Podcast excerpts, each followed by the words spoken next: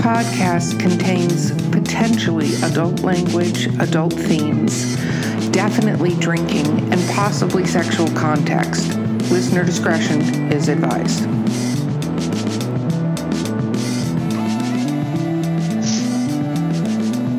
Okay, welcome to Drinking with Authors. Do, do, do. Okay, I'm your host, Erica Lance. With me today is J.M. Paquette. And our guest today is author John Dover. Woo! Woo! Hi, thank you. I want to very get a much. live studio audience when COVID is over so that I can have them just woo at parts. I want to gesture and they woo. That's right. We'll hold the, up cards. get, Yes. the, get the applause sign going. Yeah, exactly. and then glare at them when they don't do it because it's only a recording. Um, okay, let's talk about what we're drinking because we do if people want to drink along. So Mhm. I have discovered that Perrier makes a Perrier strawberry, and I put gin in it. oh, gin and very Perrier nice. strawberry. It's it's very like refreshing. Okay, Jen, Jen, we're gonna get to you in a moment. So I shut your didn't say mouth. anything. You don't have to. Even though people are listening to us, I can see your face. So what terribly boring beverage do you have? I'm drinking a blackberry bubbly because water is too boring. And and and why are you drinking a bubbly instead of something fabulous? Because I'm allergic to alcohol and I can't drink it. So I Oh, get well, to drink the boring stuff. See, that just sucks. Yeah. I am so sorry.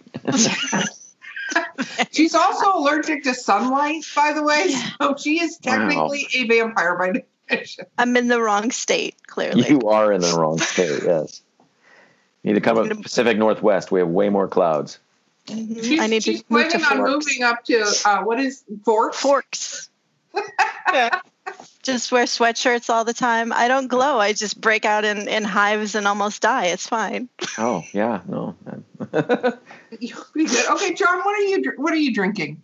so I have one of my favorite uh, uh, blended scotches today. It's a Oak Cross Ooh. from Compass Box, a really lovely uh, scotch that I discovered a few years ago. Nice and buttery, a little bit of citrus to it, not too hot, just a really beautiful balance. Wow. Um, you have to, you know, it's interesting. You're a Scotch drinker, obviously. Mhm. Talking to Scotch drinkers, because that's like that's almost like cigar smoker. Like that's a whole thing. You know, you just you're if you're a Scotch drinker, you're a Scotch drinker. Otherwise, you're like, eh, gross. That's so gross. And which I always take umbrage to. I'm always fascinated by people that will, you know, sit there with a, a Jack Daniels or Maker's Mark, but scoff at Scotch because without Scotch, there would be no American whiskey. You know, it's just a different type of whiskey, is all. That's true, but I, I have that same look when I watch anybody drink a um, Bud or a Coors, and I go, "Ew! Like, how does that taste good to you? That can't possibly taste good." But You know what? I got to tell you, uh, on on like a ridiculously hot day after a bunch of physical labor, there is n- almost nothing better than a cheap, cold, bad beer. I, I mean, am gonna have to take your word for it because I will at least like Blue Moon that or Shock Top something. Sure. I guess I can cor- Corona it, even though that's not something you're supposed to talk about. Right? Yeah, no, that poor beer company, they had no chance. Oh, no, not at all. Okay, so why don't you tell our listening audience a little bit about what you write? Yeah, I, I actually write quite a lot of different things, but uh, one of my main focuses, uh, especially to talk about today, since we're since we're drinking, might as well talk about Johnny Scotch a bit. Uh, he is he he is one of my creations that I that kind of started my writing career.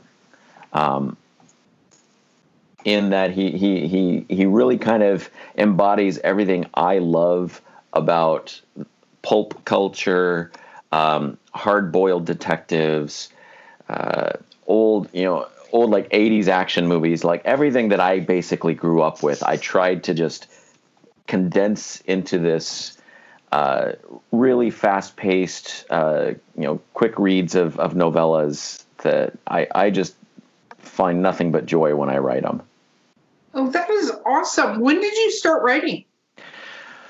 Uh, my first forays, because uh, on, honestly, I am I've been a professional musician most of my life, so I you know writing hadn't been much except for just like recreational writing or or promotional writing I had to do for music um, until about I, I, think it was about six years ago when I was on the road uh, with a with a little party band for a while and uh, I had just started getting into drinking scotch actually, and I was at this really.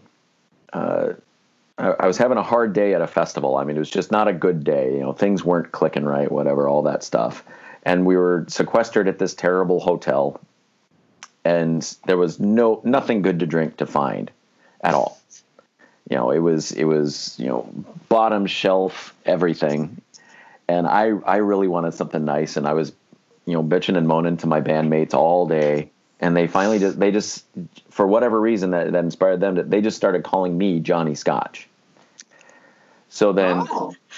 Which really shouldn't have meant anything. It was, it was, you know, it's a fun little moniker. It was a great little stage name. We, we, we stuck with it when I was on stage. They would call me Johnny Scotch, but something just started itching at the back of my brain. And it was like, you know, what would someone that actually was called Johnny Scotch, what would that person be like?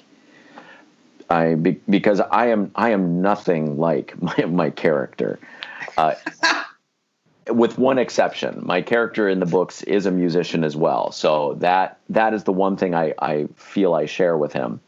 But you know he's he's a very broken person, um, and and you know as this was like starting to develop in my head, I was like, one night I I just couldn't sleep as the, as this character was you know rumbling around in the back of my head, and uh, I just I went out I, I, I left the bedroom I opened my computer, and within an hour and a half I had just dropped out about two thousand words of, of of the first inkling of what Johnny Scotch could be. Oh and, wow!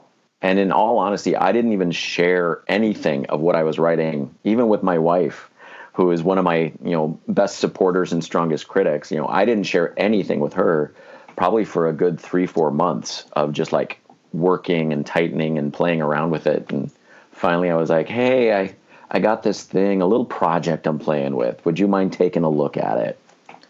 And um, and and you know she liked it and and uh, and said I should I should push forward and try and do something with it.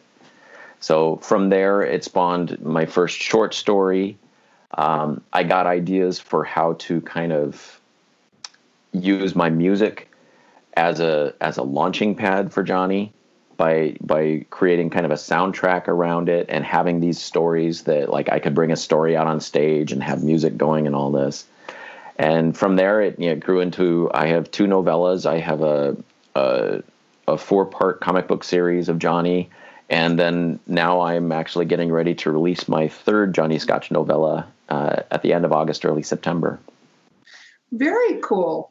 So I see, um, you know, obviously in your name here for us, and then behind you, you have trumpets. Is that what you play? It is, yeah. I'm, I've been a trumpet player my whole life, pretty much. How did that start? I played trumpet in elementary school band. Yeah. I am not an expert by any stretch, and my mom was like, "Nope, nope, this has to stop." so do you walk around and just like buzz your your lips occasionally? Because my husband does that. He'll just walk and be like, like just while he's like washing dishes. It just it, it's is that a musician thing? What what's going on? Uh, yeah, it's kind of like a muscle memory thing. We all have our little quirks. I'll sit there. Um, like one of the things I used to do when I was younger, I'd like walk through the the halls at school, just going, you know, work, working on my multiple tonguing and different aspects of breathing while I was walking, which of course did nothing f- to help me with my popularity in high school. I was just the the weirdo making weird sounds. but no, I, uh, the trumpet started. Uh, it, it was kind of a family thing. Uh, my dad played trumpet all through his young life and got a degree as a music educator on trumpet. Um, my my mom was a, a vocalist, kind of an opera singer when she was younger, and um, when my sister was going through school, she's my older sister. She she picked up trumpet, I wanted to be a little different.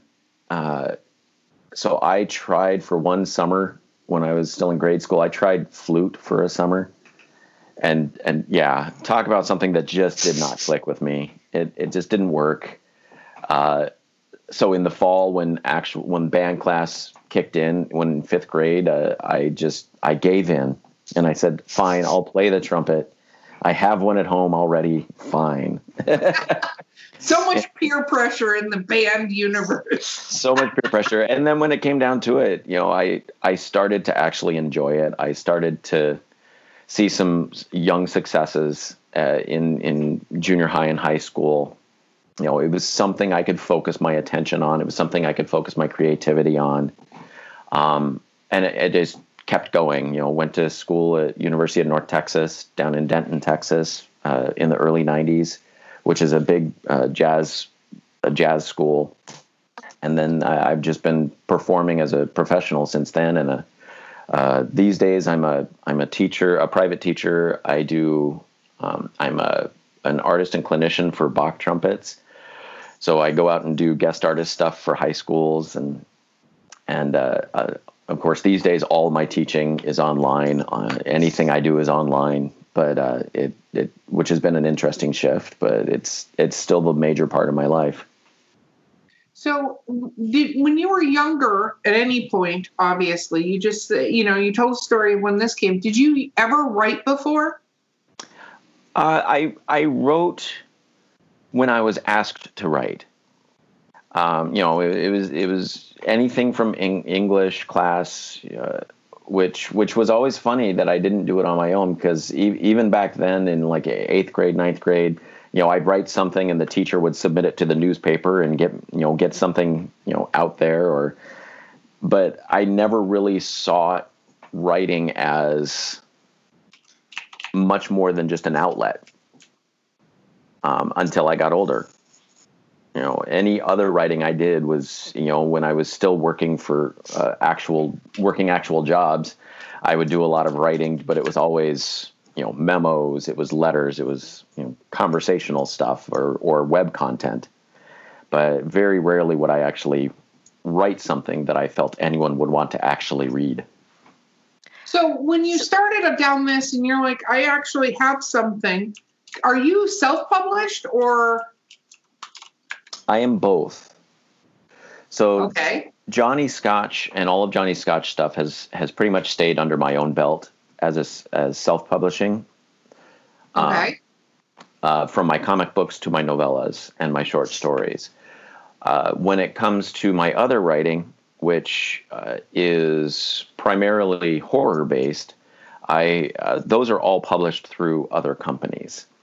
So uh, gen- mostly mostly uh, anthologies, and then I have a publisher publishing my first full uh, horror novel next year. So. And what is the horror novel about? Uh, my best synopsis that I'm allowed to give right now is it is a spaghetti western vampire adventure. Yes. So, yeah. again tapping into all the things I love and grew up with, which is you know the the over the top, goofy action, and then mixing of genres. So, when did you start writing your horror then? Uh, when did I start writing my horror? It was because you have a lot of horror out. I, I have I have a, a decent amount. I mean, it could definitely be more. I'm not the most prolific person in the world, but I always tried to get one to two short stories out a year, is what I was trying over the past few years. Um, I think it took uh, about two, maybe three years into my my writing journey to to decide to start branching out a bit and get some different ideas. But uh, since then, I, I mean, I've I've been lucky. I mean, honestly, I've been very lucky with with the work that I've managed to get out. Um, so, how did you get into the comic book side of things? That was part of the uh, the grand scheme in my brain when I created Johnny Scotch and decided it was a thing I wanted to do. I wanted to have a build basically a multimedia platform that would be inclusive of my music, my writing, and then something to present to an audience on a visual format as well to kind of take them along the journey. Mm-hmm. So after writing a few few things down for Johnny Scotch, starting a novella, I had a, a short story ready to go. I I, I really got the the bug that I wanted to have that visual medium done within a year or so. So I reached out to some people that I knew and said, "Hey, do you know any artists?" Because I always have dug comic books. I've always dug graphic novels. Um, I think they're a really fascinatingly beautiful way to present stories in a different format. And I and again, I thought it would be really cool to be able to do these you know these shows where there was music and and spoken word and then you know visuals flashed across a screen. So utilizing the comic book format i thought gave me a good storytelling platform. Uh, that's when i connected with dan schaefer who is an artist here in portland. He he's done comic books forever. I mean since the 80s uh, he's done comic book work for you know dc marvel dark horse a lot of independents uh, his primary source of work these days is as a storyboard artist, which I thought really added a really cool kind of uh, momentum to the pages. You know, he knows how to draw action. I, I, reached out to him actually to see if he knew anybody that would be interested in doing this very, very modest low rent project. And he wrote me back quickly and said, I want to do this project because he liked he liked what I was doing and he and it connected with with him as well. So that was when we started the Johnny Scotch stuff. Uh, I think probably about the first comic. I think if I'm remembering right, came out five years ago. Hmm. Have you done audiobook stuff? I have not. I've been such a chicken. Um, I I want to do audiobooks. I'm I'm more just trying and I'm only a chicken because honestly, I want to I want to narrate them, but that also means forcing myself to put the time forward to really go through the books again, really make sure they're clean and tight again, so that you know there's always things that get missed in the self-publishing, even with my editors who are who are really strong and keep me keep me on task.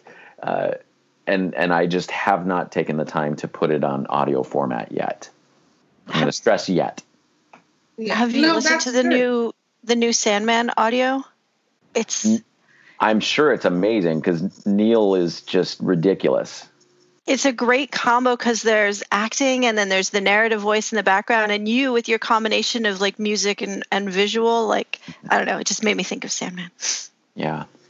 The closest I've gotten is I did develop with an, a composer friend of mine uh, about about five years ago, when the first novella came out, I de- we developed a program, which is an hour long. Um, it's the hour long live show I always kind of thought I wanted to do, which was it's live music with spoken word vignettes, so little excerpts out of the book that the music goes along with. And it's an hour long program that we would we just call the Johnny Scotch vignettes and uh, each song is very characteristic of the reading, and it just you know is a, a really fun way to present the the whole world. Have you had a chance to read your stuff live? hmm Yeah, I've done my stuff live uh, quite a few times with the vignettes. Uh, the my goal has always been that whenever I release a new Johnny Scotch book, I do a vignettes show or or try to do a couple things. Um, I've even done a few uh, when I go and do guest artist stuff, I'll I'll sometimes sneak in a, sneak in a Johnny Scotch song. I have to be a little careful because those are usually you know high schools, and and my stuff is it's it's not like you know grotesquely nasty or anything, but it's it's not always family friendly ish. So I, I always have to do a little bit of editing whenever I do that. No, that makes sense. Oh, so okay, so you start writing. You were um, a musician. Mm-hmm. Um, when you started publishing these, was there a point you went, "Hey, I'm I'm a published author. Like this is this is happening." Mm-hmm. Uh, I don't honestly for me I don't feel that really clicked over until at least my third pu- um, published short story. You know, until someone else was actively putting my stuff out. I was I, I just always felt it was it was a great outlet. It was a nice little accentuation. It was a great way to create, you know, swag and merchandise for my live music shows.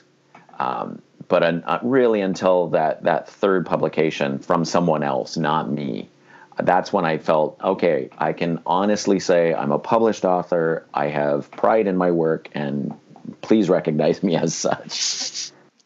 So let's talk a little bit about the horror genre. I, I'm talking about it because I write. That's my genre. I write in is horror suspense, right? Yeah. I write under a different name under other things, but this one, um, what made you decide to go that route? Again, it came down to the the the visuals that were in my brain that were sparked by the stories. Um, I you know I grew up with you know sneaking downstairs to watch Tales from the Crypt and you know uh, surreptitiously watching watching different you know different horror movies when my parents were out of town. And it was it was it was always something that just kind of worked in my brain. And when I when I'm when I'm writing my my prose uh, I I found that a lot of the stuff even in Johnny Scotch a lot of my stuff can be very um, visceral. So you know I, I just kind of allowed that side to drive the bus for a while while still inputting a little bit of my humor um, and and really trying to ground some of those stories with with something a little more you know real so that when the horrific things happened, they would be you know really really in your face and get you going. Do your stories have happy endings uh no i'm no. high-fiving you from a distance because none um, of my stories have a happy ending not a single one of them no I, I won't say none of them do, but I'm I'm I for whatever reason I enjoy writing when when the the horrific thing wins. yeah, because we're in a world where sometimes the bad wins. You, you know, it's tying it's, it up in a happy bow is not always an option. So if it's a, if it's a fun ending and it makes sense, I'm going to let it be kind of disastrous.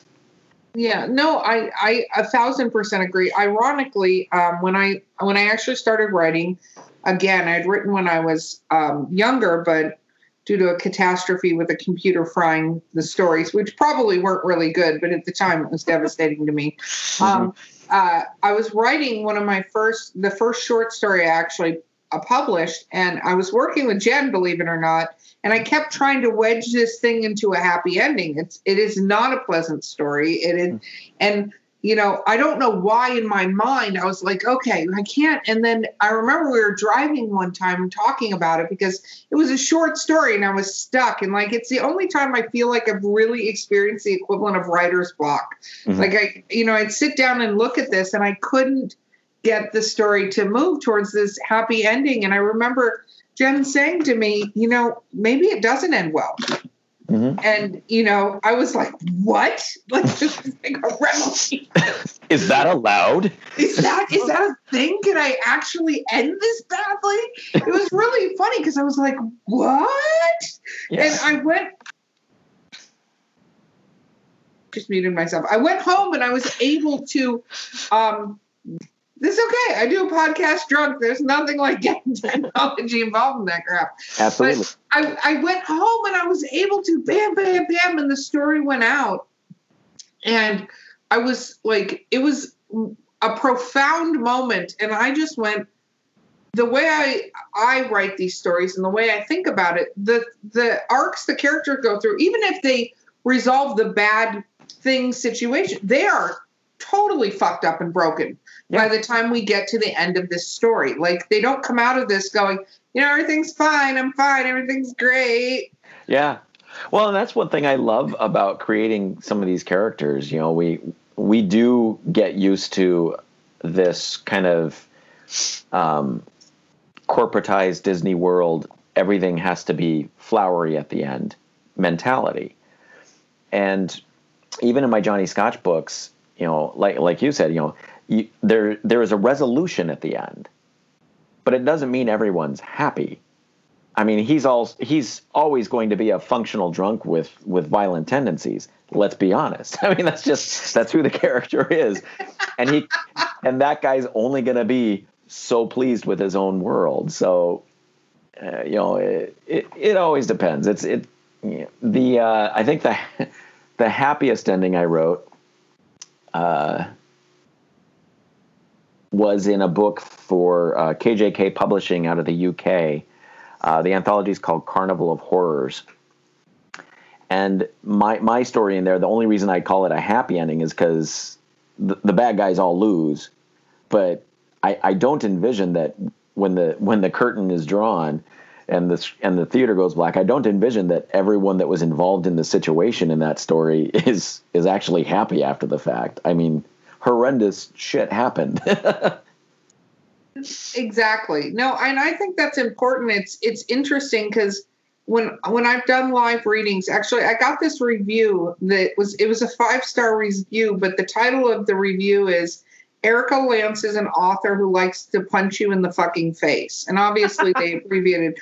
And I read the review and he's like, This is a great story, all this stuff. Hate the ending. Like he was so mad that this didn't end. And I was in so when in doing the live readings of my stories and stuff, you know, you get to the end and you say something like, and he felt her uh, teeth sink in and rip his throat out. Mm-hmm. And you just stop. And I've noticed that if you do that with stories, the people in the audience are all going, Wait, what? just like, where's that ending part of the They'll just pause, like, yeah, yeah. Okay, is there another? Is there another page? Is there a, a page where you know they're saved by the superhero? I like so, my heroes to walk away. Yeah, Jen. Jen's a happy ending. For the irony of her telling me that, Jen is a happy ending person. and there's nothing I read, wrong with that. I read the end of books to make sure the characters are still alive. I, I keep most of my characters alive. I, I well, except in my horror stuff. My horror stuff, there there's no holds barred. Johnny Scotch, I don't mind if he puts a few people in the hospital, but it's pretty rare that he actually you know, like straight up kills someone. well, and so you you said your wife's your biggest fan. Let's talk about reviews and stuff. Do you read your reviews? Oh yeah, I read them. Um, uh, I've with the Johnny Scotch stuff. I I mean, as with any you know author who's on Amazon, I wish there were more reviews. I mean, plain and simple. I mean, that's that's just how we are as writers. We want more people to see it. We want more people to comment. Um, I have. I think the harshest stuff I've ever seen is on a few of the anthologies I've been in, but it's pretty rare that I get called out specifically with a with a negative mark. Um, I think there was there was one where I think someone mentioned that you know it you know, my stuff was fine. Other things shined a little more. I'm like, okay, that's great. I know how to punch it up next time. You know, you know, I'm, I'm, I'm not one. When I first started writing, I was definitely super thin-skinned. I think we all are. It's like the thought of being edited was like a nightmare. And then after going through it a few times, you know, I I really started to realize, you know, I, I started applying my my my, uh, ideas that I have with my music, which is if I can make it better, I want to make it better. So what do I need to make it better? And th- so that's kind of how I approach it anymore. I'm, you know, I, it's like great, I can be offended for two seconds, but eventually I have to just suck it up and and do what's going to make it better. No, I think that's yeah. true. Jen's going to try. We're going to talk about editing after the break because we don't have time before the break, eh, Jen. Mm-hmm. so just rein that in for a second. I do want to say what's interesting. I know, trust me. Right after the break, you can go full. Jen has a PhD in English literature, so she's about to unleash in a very nice, kind, gentle way because that's the way she is. But um, one of the things I think is interesting about reviews is did they tell you something you can actually improve upon, or they were like, "This wasn't for them." You know, I, you know, yeah. this. It's interesting because you have to go this wasn't their book. So even if they said stuff, you go, you're not my audience. You're not who I'm writing for.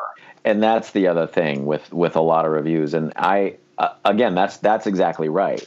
The reviews where I've seen, you know, the negative side, it's generally not something where I have much to go off of. And even Yeah. the positive stuff, I I, I wish someone would. I, I guess I save my my uh, my improvements for my critiquers, my actual critiques. You know, my beta readers, the people that are that are getting the stuff before it's ready to be seen. And that's Yeah. that's where I I I I put more of my credence because they're the ones that are going to be a little more honest. They're the ones that are not there just to sell books for me. They're the ones that are there to make sure that the book I put out is something worth seeing. Totally. No, I agree 100% because otherwise it's not useful. But we need to take a quick break. We're going to take a quick break and we'll be right back. This is the voice of Drinking with Authors. You are at our commercial break, and our commercial is Hey, do you want to be a guest on our show? Or do you have a question for one of the guests on our show? Or do you have a brilliant drink recipe that we've never heard of? That would have to stump us. But you could reach us at drinkingwithauthors at gmail.com or on Twitter, Instagram, or Facebook. You can direct message or even just leave a comment on one of our posts. We would absolutely love to hear from you.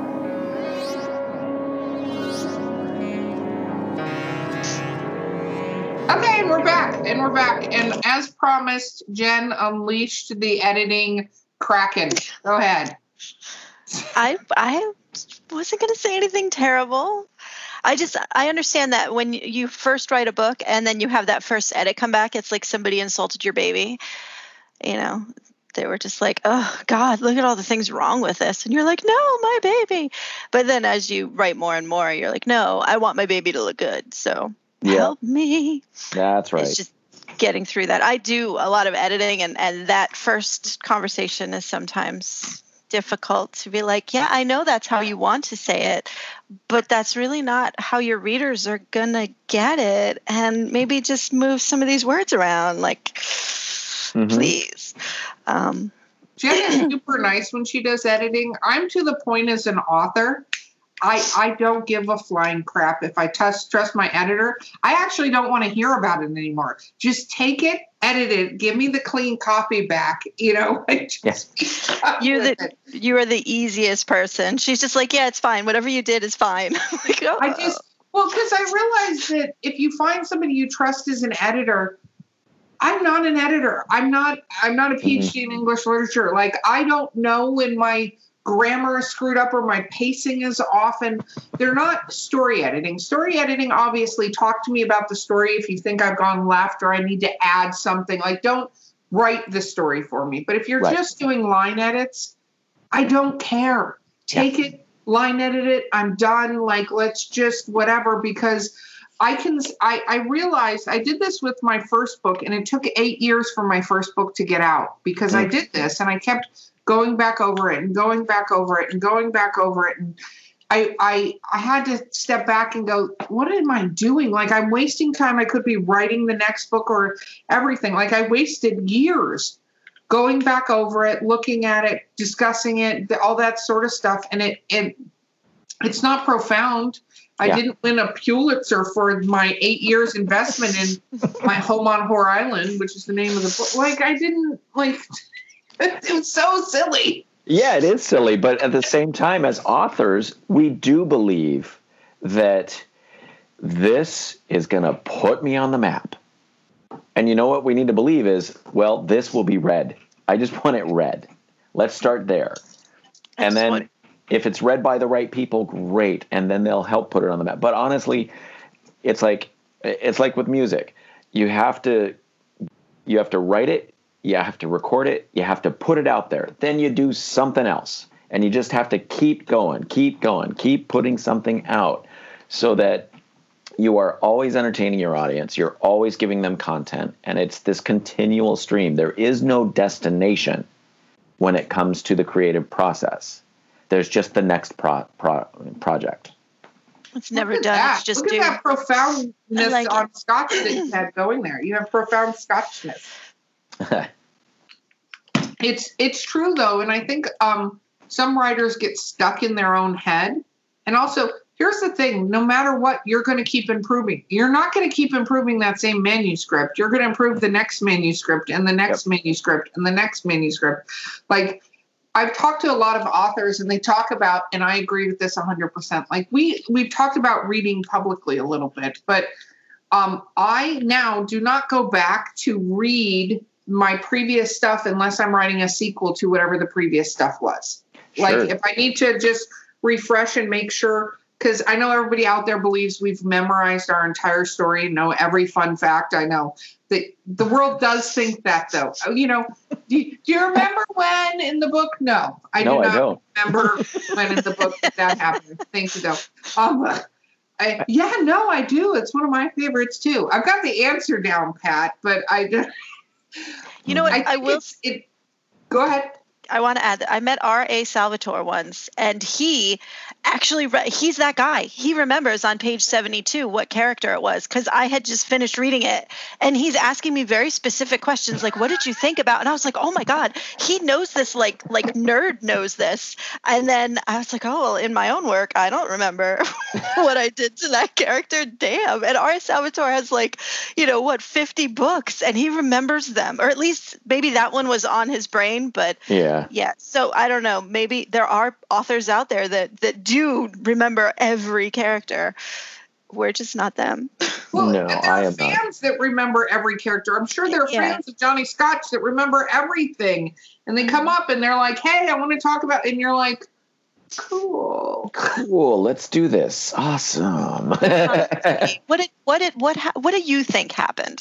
yeah, exactly.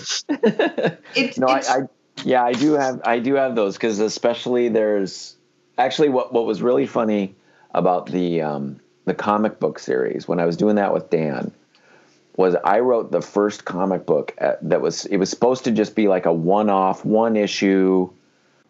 Here it is, kind of a throwaway story. The you know Johnny was supposed to be the main focus, and his you know he's supposed to come in and save the girl. Blah blah blah very stereotypical genre esque stuff.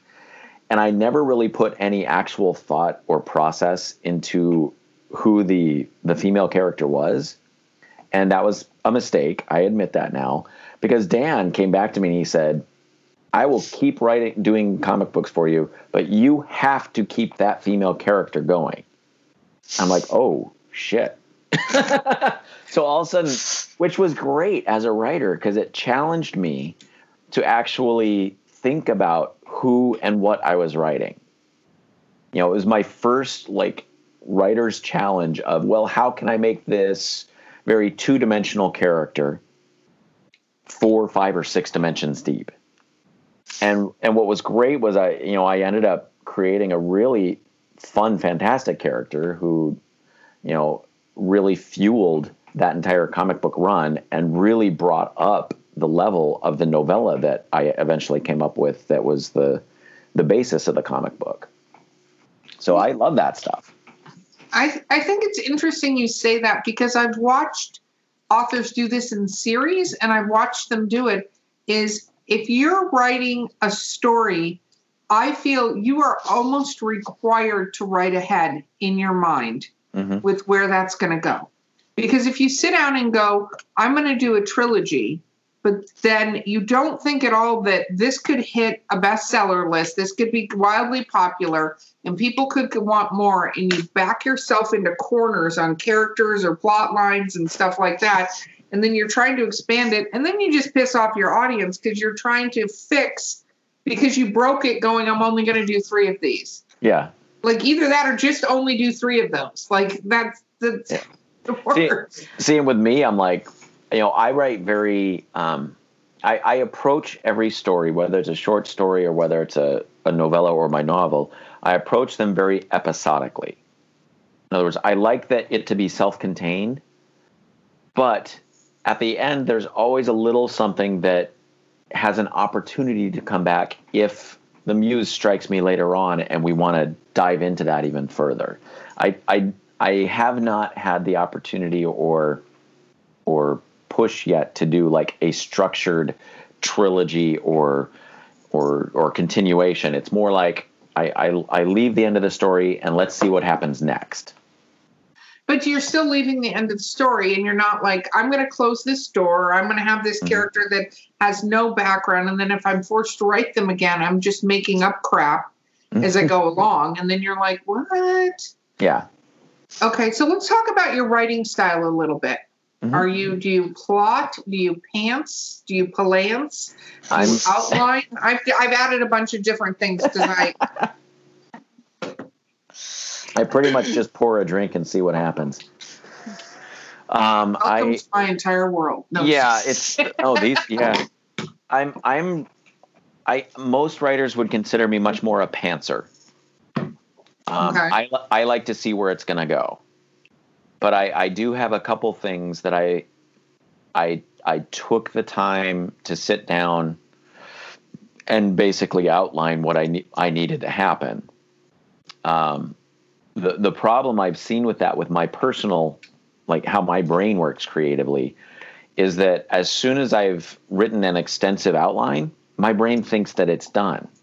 So it, it it's actually very difficult for me to dive back in and pull out interesting elements that weren't there within the outline because my brain's given it a conclusion already. The book, literally, the book is closed. Ah, so that's interesting.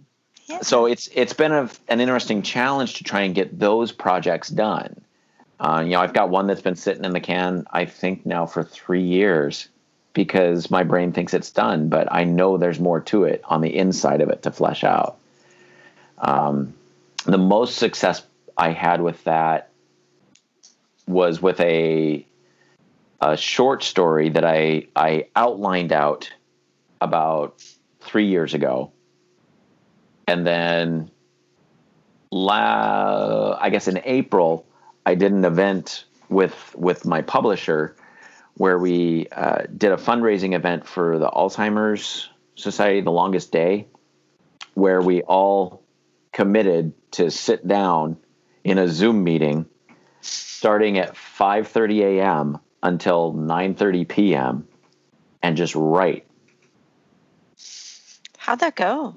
Oh, wow. that was it was a nightmare but from the positive side i mean uh, overall that day i wrote about 18000 words and some change Wow. in the um, in within that i wrote a 13000 word short story based on an outline i had thrown together three years ago so it was a it was a successful exercise from that aspect because i was actually able to finally flesh it out but it took a marathon event of that nature to get my brain enough momentum to just push through it Wow. I don't even know how I do by hour four of that situation. oh i, I was pretty giddy Were you were you allowed to drink? i could do whatever i want i mean i think i was drinking by at least 5 p.m i, I had i went through at least a bottle of wine by that point um, Oh wow. by the end of the day. But I mean, I, I kept it clean for the morning and the afternoon. It was all coffee and water because Wow. you gotta a, a brave soul there. I but that's awesome because it was for a worthy cause. So that's great. That's It wa- that was. was great. And the, and our publisher pulled together. Um, that was with uh, Not a Pipe Publishing. They're the ones that are doing my vampire book that I told you about.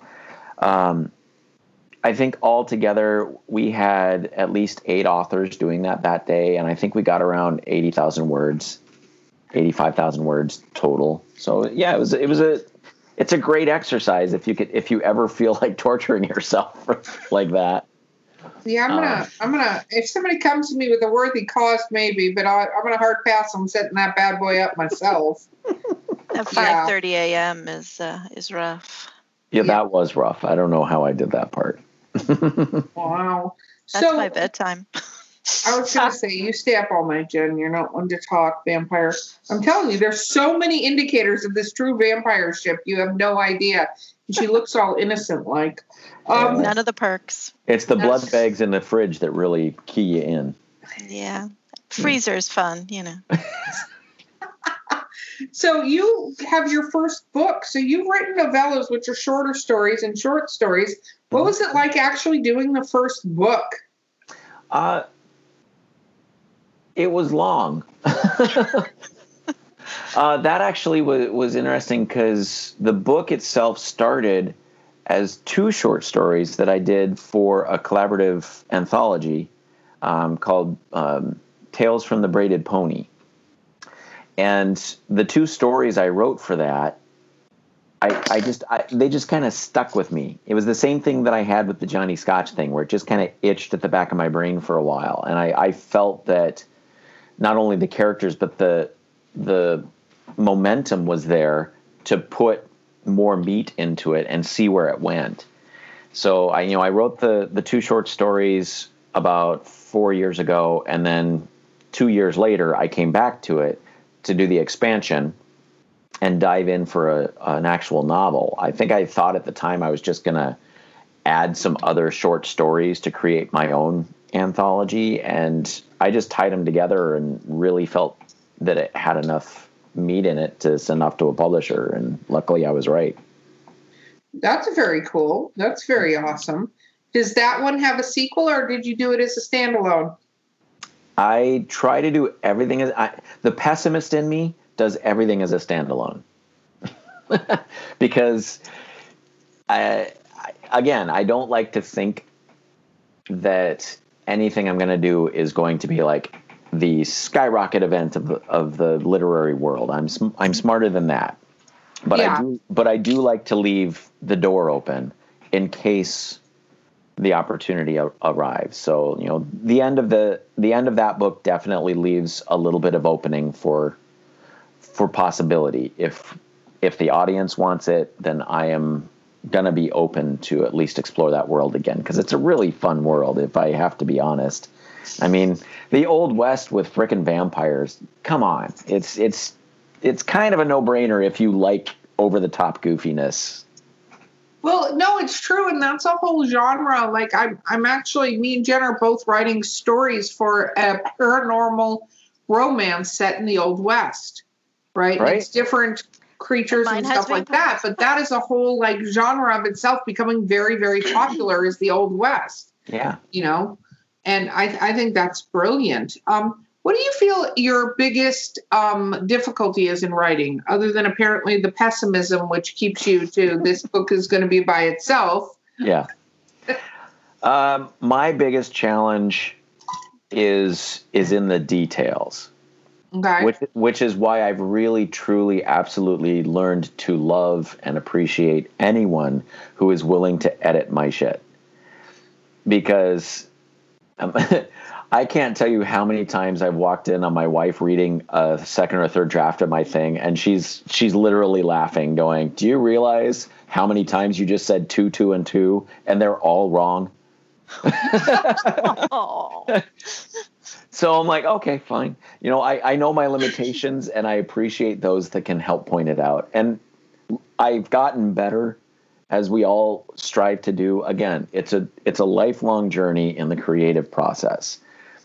If it means that I have to buckle down and finally learn my eighth grade grammar like I never did, then I'm gonna do my best to to put in put something in front of you that's readable at least to an extent so that we have something to work with if you, if if we want to build on it No, that makes perfect. Again, like you, you've heard my editing philosophy, where I'm like, here you go. Like, but what I do want back is feedback to go. You do this, you do this. Be attention, because every time they say that, like for a long time, I everybody in my story realized things.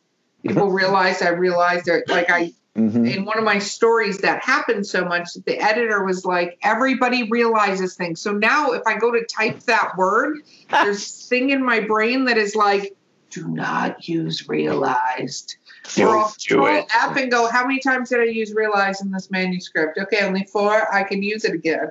that's right oh yeah no my my find and replace option is is worn out by the end of a book even with So a novella what are your words? Like, what do you what do you watch out for? Oh, you know, I I found that I was really awful at using the word "so" in my Johnny Scotch books when they're talking. So what I know is, I'm like, ah. After about the hundredth time in two pages, you gotta find another way to converse. Um, so that that's one of them. I'm, you know, like anyone, I, any of us, I fight the passive voice. Um, I'm again, I'm always trying to get a little bit better at it and trying to hone it and make it tighter and faster and, and punchier. So I'm better at that than I was five, six years ago, but it's always something I'm going to strive to be better at.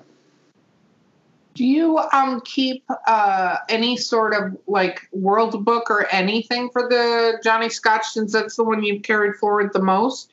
Do you have a world book? Uh, I I actually created a world book at the very beginning, which was which was just a spreadsheet with all my main characters' names on it, and then characteristics of them.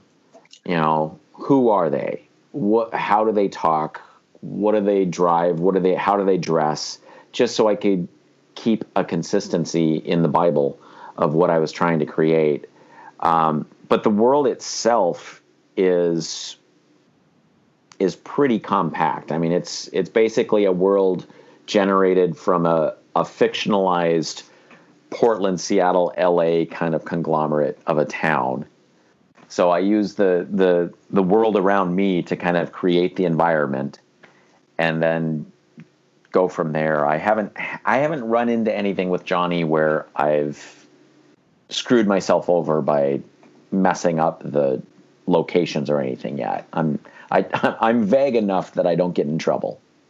Well, that's good. that's good. Um, as so, let's talk a little bit about uh, what you um, you know you you obviously you weren't like I went to school to write and stuff like that. Um, do you use certain software products? Or are you like I'm Google Docs or Word? I'm good to go. I'm on Word. Yeah, I I started on Pages because that's what was on my computer to start with. Um, I finally convert. Yeah, I know.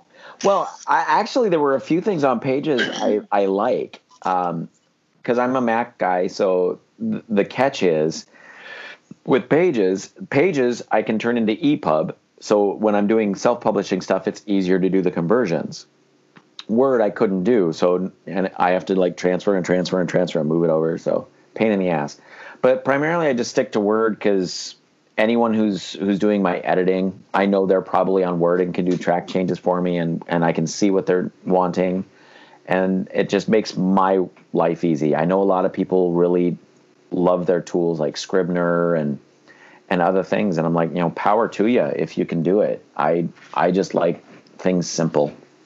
Yeah, Scrivener is really good if you're a plotter. Mm-hmm. Like I'll tell you, a lot of the writing softwares are built around being an actual plotter because you want to dedicate and put all that stuff into the program. So it kind of reminds. Yeah, I'm a pantser too. I write a lot like you do. Mm-hmm. So I'm like I looked at Scrivener and I was like, I do not have the time nor the inclination for this program. Like. To, But if you're a plotter, this uh, people who are plot true plotters and all that stuff, they love that. Like the people that'll write a thirty thousand word synopsis of their sixty thousand word novel, which I, I don't, I don't get that. I still don't get it. I've met people that do it. I just, it's not a, it's not a thing for me. Yeah. How fast of a writer are you? Uh, it depends on the idea. Uh, like I, like I said with the. Um, the short story from that longest day thing, you know, I was able to get 13,000 words in that day. So that was that was easy. Uh, on a regular day, if I am like actually on a tear, I'll do anywhere between two and four thousand words in a sitting. Uh, it's it's pretty much I I, I kind of gauge my writing time as to, or I used to. I can't right now I used to gauge my writing time as as far as how how long will this bar let me sit here nursing this beer and writing, or this whiskey or what or wine, whatever I'm drinking at the time. Um, so if, if if it takes two or three glasses to get everything out I need to get out, then that's what it would take. Do you um how have you found writing during the time of the Rona? A bit difficult it's interesting. I think as writers, we all go, we want to just be able to write and be in clothes and full time. We're going to go to a writer's retreat. And I think that has been an epic fail for most writers that I've talked to. Like that did not work out exactly the way Jen too. This is, this Like, is the most writing I've done in years. Oh, well, Bravo. Good for you. And I hate you right now. God damn I, it. I'm is what- home. It's she's summer. a powerhouse though. She yeah. she's a, uh, one of those writers like several writer friends that sit down they're like oh my god yeah i just read for an hour and i read 4000 words and i'm like shut up Yeah. like nobody cares like. No, I think what's been difficult for me is like I I used to like schedule time to go out of my house to specifically go write. You know, because it was it was difficult for me to be creative in in the place where I'm at on a daily basis. And so that's I think what's been my biggest hurdle is is forcing myself to find that creative spark uh, within the environment that I'm given. that makes sense i know go ahead jen Do you listen to music while you write? Uh, I, I have to now. I mean, that's that's just kind of the the one distraction I have. I think that's what I liked about going to like bars and coffee shops was there was the the incessant din of the natural world rolling around me. You know, um, I could pull energy from everything happening around me and drop it on my page. And right now, I you know I have my kitchen table and my dog and and my lovely wife. But she's so busy, I can't really pull that much energy from her because she ha- she has to do her shit. no totally um oh my gosh i had a thought let's talk about your covers for a little bit so you did a lot of self-publishing where did your covers come from On the Johnny Scotch stuff, so the the first two covers actually came from Dan, who was doing the comic book series. So, um, which, are which are great. I, I love love the first one. The second one is, is pretty solid, and then this new one, which I'll be revealing soon. I think that's the one I sent sent over you to to Yes. look at. yeah Um, that one just got finalized and finished up this last week. Then that's done by a gentleman named his name is Scott Cole, and he I think he did a really beautiful job of just capturing the mood of the new book. It's a little bit, uh, it's a little bit darker. It's a little bit more of a of almost a straight up hard boiled detective novel than my first two. My first two are are really just action adventure, you know, kind of flavor and then this one I I really try I oh I didn't try it just it's how it worked it it came out as much more that traditional you know Raymond Chandler Raymond Chandler meets Lee Child kind of kind of kind of hard boiled detective flavor The And I- dame walked in. yeah exactly and that and which has always been kind of the flavor I've tried to portray in the voice of the books anyways and I think he grabbed it I think he grabbed it really nice with a very moody cover and and uh, I think it's pretty fun. So that's where those come from. I, I always go outside. I'm not a I am not the artist. That's why someone else did my comic book. I'm not the artist. I'm a writer. I'm happy to guide. I'm happy to give you the ideas, but I I I do not put pen to paper in that way. How But do you I- feel about your social media presence Uh, it's okay. Uh, my social media on on Trumpet is much better because I've been doing it longer. Uh, as far as like having more people on there, but you know, I'm also, you know, of the generation before computers and before social media, so I'm adapting instead of just being born into it. You know, I wish I didn't have to use it as much as I do, but that's kind of how things are done these days. So we put out what we can. Totally. Okay, cool. Well, we're coming coming near the end here. Let's do a, a some shameless self promotion. How do people find you? Uh, they have a few options to find me. Uh, as my my author presence is most present at readjohndover.com, which is where I try to keep my actual author stuff out there and and present as much as possible. Uh, music wise, I have johndmusic.com, uh, which also has another. Uh, uh, book in there. This last year, I, I published my first trumpet method through my Oh, music wow. world. So it, which has it combined my author and like the first half of the book is all the the written description of how I, you know, do what I do, and then the back half is all music. Um, I also have a a comic book site at uh, johnnyscotchjustice.com. If you if listeners are are more geared towards social media, they can find me at uh, author John uh, nope John Dover author at Facebook. They can also find me at Johnny Scotch uh, Justice on Facebook and on Instagram. Oh, you're doing the Insta. Wow, look at you stepping up in the social media world. That's right. Insta has Insta hasn't seen me very often. Uh, Insta used to see me more when I was writing in bars because basically I would take a picture of whatever I was drinking in my computer screen and say, "Guess I'm writing again." But uh, uh, so I, I, am on Instagram though. I'm on, I have a Twitter, but I don't use it very often. I should, I guess, but again, I'm an ad- adapter, not a born into it. You should No, insta don't. your table. We'll get your kitchen table. That's right. and here's the same kitchen table. You can't tell that this is a different photo. A new That's right. angle. But notice there's a glass of wine today. Oh, oh, it's whiskey. Hey now. and the dog is not to the left, it is to the right this time. That's right. Mm-hmm. You can see her patiently waiting for her treat. Exactly. Oh my gosh, you have been so much fun. Thank you so much for being on the podcast. We really appreciate it. Oh, well, thank you. This has been a blast. Wonderful. Do you have any parting words to aspiring authors? Write every day. You know, it doesn't matter if it's one word or a thousand, just put something on the page and then walk away. Awesome. Awesome. like awesome. Well, our amazing guest has been John Dover, and I've been Erica Lance. JM Paquette. Every single time, JM. It's Skype. Every time. Pause, delay, technical difficulties, jam forget. Whatever. No, don't whatever. We're, I'm done. Okay. We'll see you next time. Bye, guys.